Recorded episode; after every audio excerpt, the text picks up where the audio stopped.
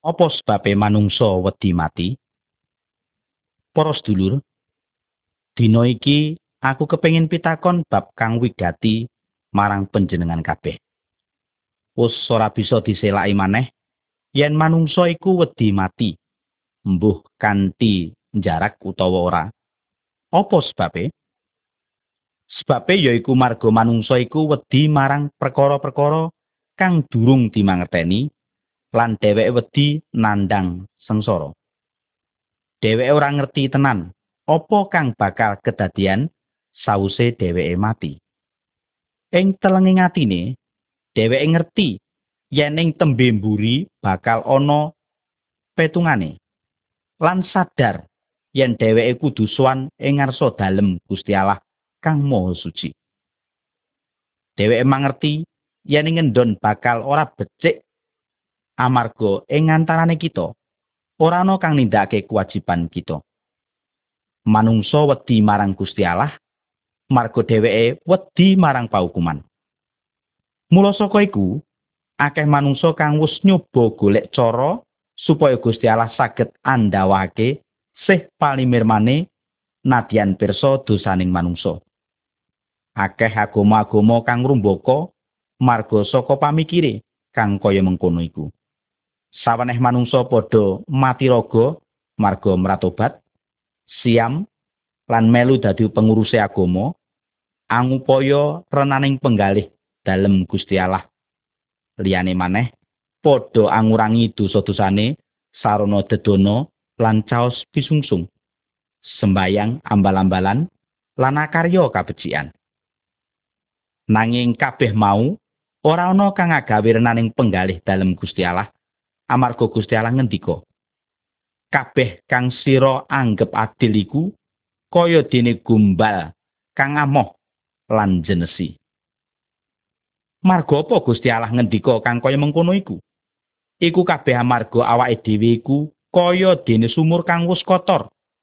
Apa sumur kang wis kotor iku bisa ngetokake banyu kang murni? Ya mesti ora. Iku mau padha bae kaya awake dhewe. Kita kabeh duweni sifat tumelung marang dosa. Mula ya mokal yen to awake dhewe iku bisa numusake samubarang kang bisa katampi ing ngarsa dalem Gusti Allah. Ya kahanan kita kang mengkono iku kang nyusahake. Para kanca, apa kita isih duweni pangarep-arep tumraping Gusti Allah? Apa isih ana cara kang maton kanggo anggayuh pangapuraning dosa? Lan luwih-luwih, apa ana utute yen sifat-sifat ingkang manungsan awake dhewe iku bisa kawan? Gusti Allah wis maringi pitulungan kang bengkas karuwetan awit sifat dosa kita.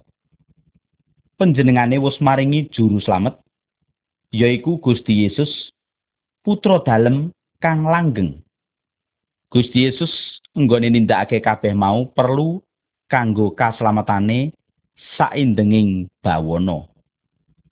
Sarana seda Gusti Yesus ing pamentangan kanthi kasangsaran jiwa raga sarta batin. Panjenengane dadi sesuliing manungsa dadi korban kita. Kang kaunjukake ing selawas-lawase kang ora perlu diambali. Sakabehing dosa kita kabirat dening panjenengane Gusti Yesus kang Maha Suci lan iya mung panjenengane kang nyangga lan nebus manungsa kanthi nandang sakabehing siksa kang sajatine kudu kateman dening manungsa ora ana liya kang bisa angayahi bab iki iya mung putra dalem Gusti Allah kang Maha Suci. Mula saka iku para rasul ngandika, mung ana lantaran siji ing antaraning manungsa lan Gusti Allah, ya kuwi salah sawijining manungsa asma Gusti Yesus Kristus kang wis maringake salira kanggo nebus aku kabeh. Mendah becike banget kabar iki nanging coba kamirengno sing tenan. para sedulur kabeh bakal nampa pangapuraning dosa lan melu ngrasakake karahayon langgeng kang ngeram-ngeramake mung yen para sedulur nampani dhewe peparing iku mau. Para rasul nate ngendika yen kita sesambat nyebut asmo Gusti Yesus kanthi tulusing ati kita bakal bisa abenajeng karo panjenengane ing sajroning ati.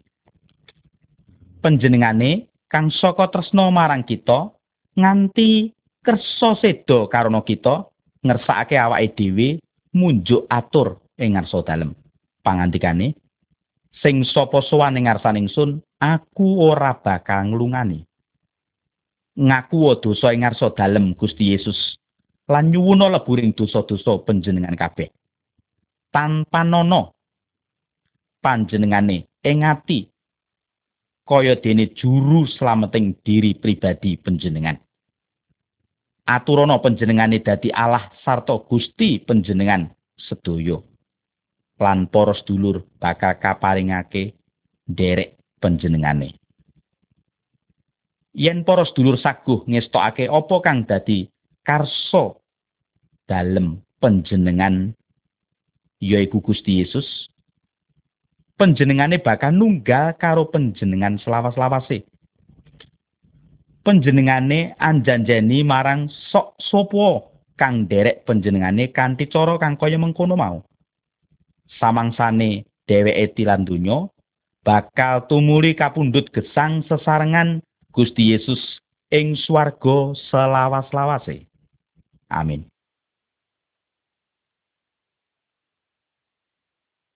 Kacarito nalika Yesus rawuh ing sacedhake negara Yeriko, ana wong picak lungguh ndeprok ing pinggir dalan pepriman.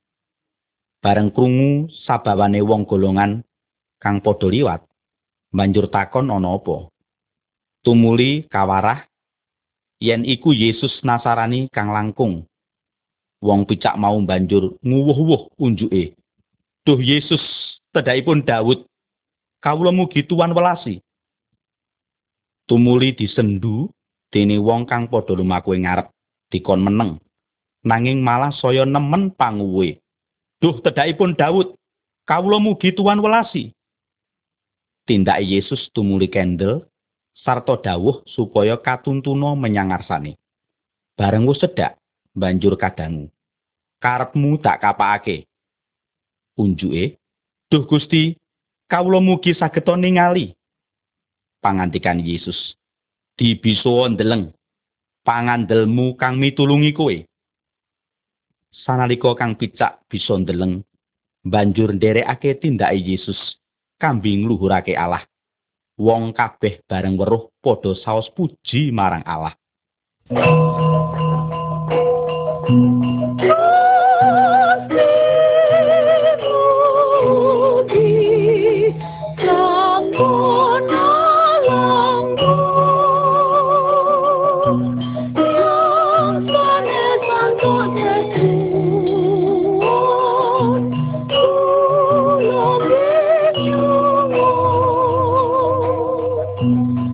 Yesus bareng mebet ing negara Yeriko nratas tindake. Lah ing kono ana wong aran Sakeus kang dadi lurah juru mupubeo sarta sugih. Iku ngarah bisa ndeleng marang Yesus kaya apa warnane. Nanging ora bisa marga saka cendheke deteke kaling-kalingan wong golongan. Mulane lumayu ndisiki banjur menek ing wit sikmah supaya bisa ndeleng. Awit ing kono kang bakal dilangkungi. Sarawuhe Yesus ing panggonan kono, tumuli tumengo ningali Sakius sarta dipangantikani. Sakius dienggal muduna. Sebab ing dina iki aku perlu leren ana ing omahmu. Sakius banjur mudhun ririkatan sarta nampani Yesus kelawan bunga. Wong kabeh bareng weruh banjur padha pating kedumel. Pangucape, teka karsa lumebet leret ana ing omahe wong dosa. Sakius tumuli maju sarta munjuk marang Gusti. Gusti, lah sabarang gadan kawula sepalih, kawula sukaaken dhateng tiang miskin. Sarta menawi wonten tiang ingkang kawula pendeti punapa punapanipun, srana paekan.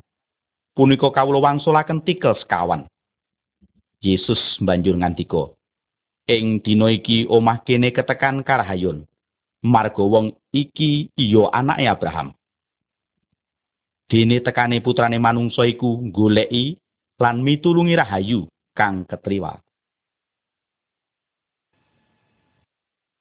Pak, menapa panjenengan purun nyeritakaken dhateng kula? Menapa ingkang kedah kula ayahi supados kula saged lumebet dhateng swarga? Wonten salah setunggaling tiang wasis ingkang ngandharaken gegandengan kalian pitakenan menika kala wau lan mitranipun ngendika panjenengan leres Bok menawi kula saged jawab pitakenan menika kanthi salah setunggaling carios. Saupami kula lumebet wonten ing kunjara awit kalepatan kula ingkang ageng lan kula boten wonten pangajeng-ajeng malih. Salah setunggaling dinten putra panjenengan marek lan matur. Pak, kanca kula lumebet ing kunjara awit kalepatanipun. Menapa panjenengan boten saged ngapunten? Lajeng panjenengan jawab, "Anakku, aku banget nresnani wong iku. Lan aku ora kepengin yen wong iku mlebu ing kunjara. Nanging aku ora bisa ngapura dheweke.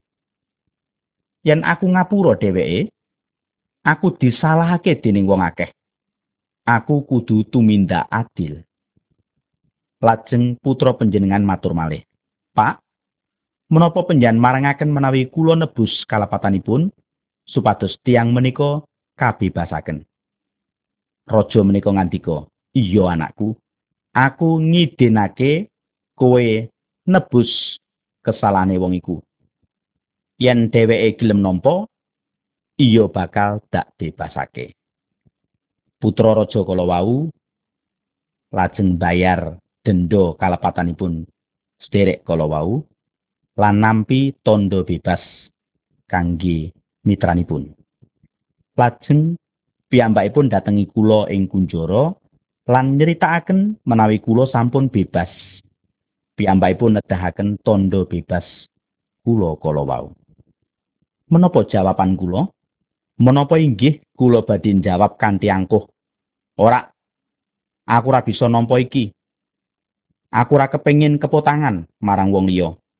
Ah, ora. Aku ora bisa nampa iki.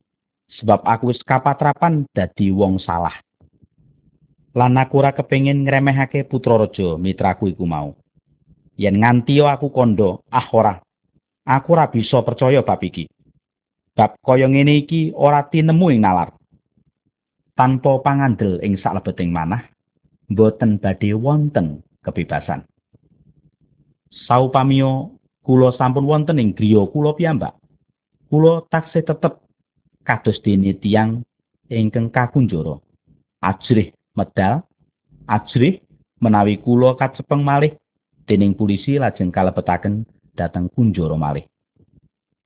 Utawi sak sampunipun kula mirengaken bilih putra raja menika kala wau sampun bebasaken kula. Kula lajeng sujud wonten ing ngersanipun putra raja kala wau lan matur gunging panuwun. Kula matur mekaten. Duh pangeran, kula mboten wonten menapa-menapa kangge bales budi panjenengan ingkang ngageng menika. Namung wonten gesang ingkang kula sumanggaaken dhateng panjenengan. Lajeng kula saged ngraosaken agenging kabingan awit kula sampun kabebasaken. Boten namung menika, wekdal kula wangsul dhateng gubuk kula, Putra raja kala wau mbekta kula marek dhateng ramanipun lan matur mekaten. Rama, keparengu tiang menika dados sederek kula kados dene sederek tunggal bapa ibu lan anggadhahi kalenggan sami kalian kula. Semanten cariyos kula cariyos sing nggambaraken bilih Allah menika kados dene raja lan Gusti Yesus Kristus menika putra Allah ingkang sampun nebus kalepatan kita kanthi rahipun piyambak. Kula pitados bab menika lan saestu sak menika kula dados tiyang ingkang bebas lan kula dados putranipun Allah. Inggih menika kabingan ingkang sejatos lan tujuaning gesang kula supados kula saged dados kamulyaning Allah lan ngaturaken sedaya pamuji kagem Allah inggih Allah ingkang sampun maringi anugerah kangge kula. Menapa ingkang sampun katindakaken dening Allah kangge kula inggih menika ingkang katindakaken Allah kangge sedaya tiang ingkang sampun dumawah ing dosa. Sedaya kaparingan pangapuraning dosa. Sedaya tiang ingkang nampi pangapuraning dosa inggih badhe ngraosaken kebebasan.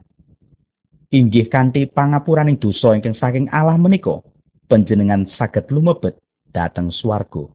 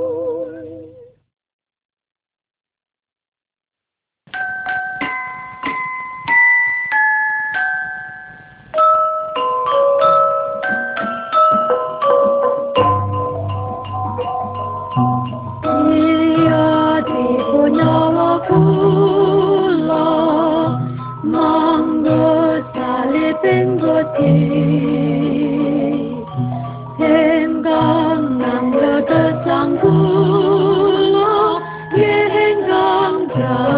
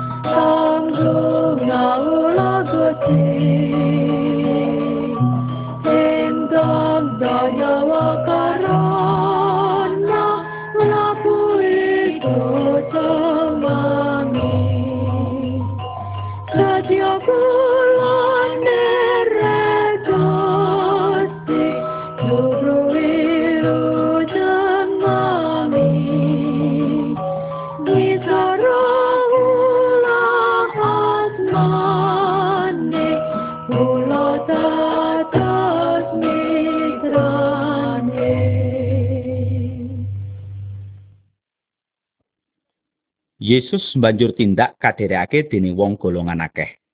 Tumuli minger sarta ngandika marang wong mau. Menawa ana wong kang marek marang aku, mongko ora negake marang bapa lan biyunge, tuwin marang anak lan bojone, apa dene marang sadulure lanang utawa wadon, malah dalasan marang nyawane dhewe, iku ora bisa dadi muridku. Karo dene sing sapa ora manggul salipe lan ngetut mburi aku, iku ora bisa dadi muridku.